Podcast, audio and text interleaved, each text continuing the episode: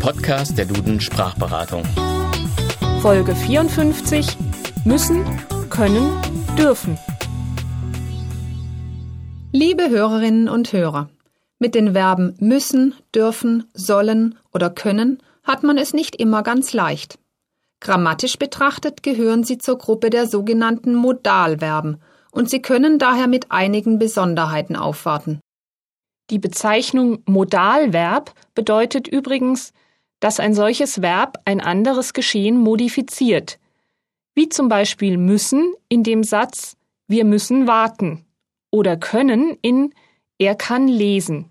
Wir wollen unser Augenmerk heute aber speziell auf das zweite Partizip dieser Verben richten, also auf Formen wie gemusst, gekonnt oder gewollt und auf die Frage, wann und wie man diese Partizipformen verwendet.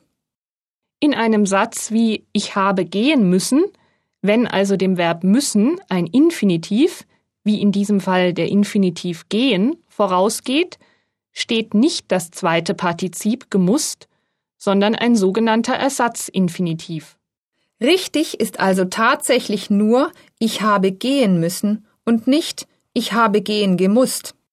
Genauso verhält es sich auch bei den anderen Modalverben, zum Beispiel das hätte sie nicht sagen sollen, statt das hätte sie nicht sagen gesollt oder ich hätte das schon machen können, statt machen gekonnt.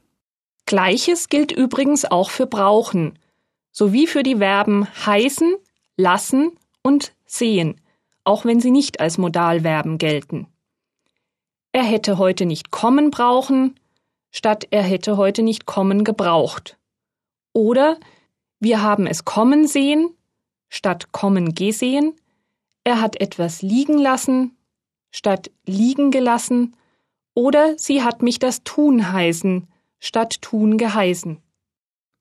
Natürlich gibt es auch Fälle, in denen das zweite Partizip durchaus seine Berechtigung hat. Ganz nutzlos ist es also nicht. Werden können, müssen, dürfen als Vollverben gebraucht, das heißt, es steht kein weiteres Verb dabei, sie sind jeweils die einzigen Verben im Satz, dann kommt auch ihr zweites Partizip zum Einsatz, also zum Beispiel gekonnt, gemusst oder gedurft. Sie hat ihre Vokabeln nicht gekonnt. Er hat dorthin gemusst, sie hat nicht ins Kino gedurft. Oder wir hätten heute eigentlich zur Schule gesollt, statt wir hätten zur Schule sollen. Das war's auch schon wieder für heute. Wir hoffen, Sie sehen nun ein wenig klarer in puncto müssen, können und dürfen. Bis zum nächsten Mal verabschieden sich Annette Auberle und Evelyn Knörr. Bis bald.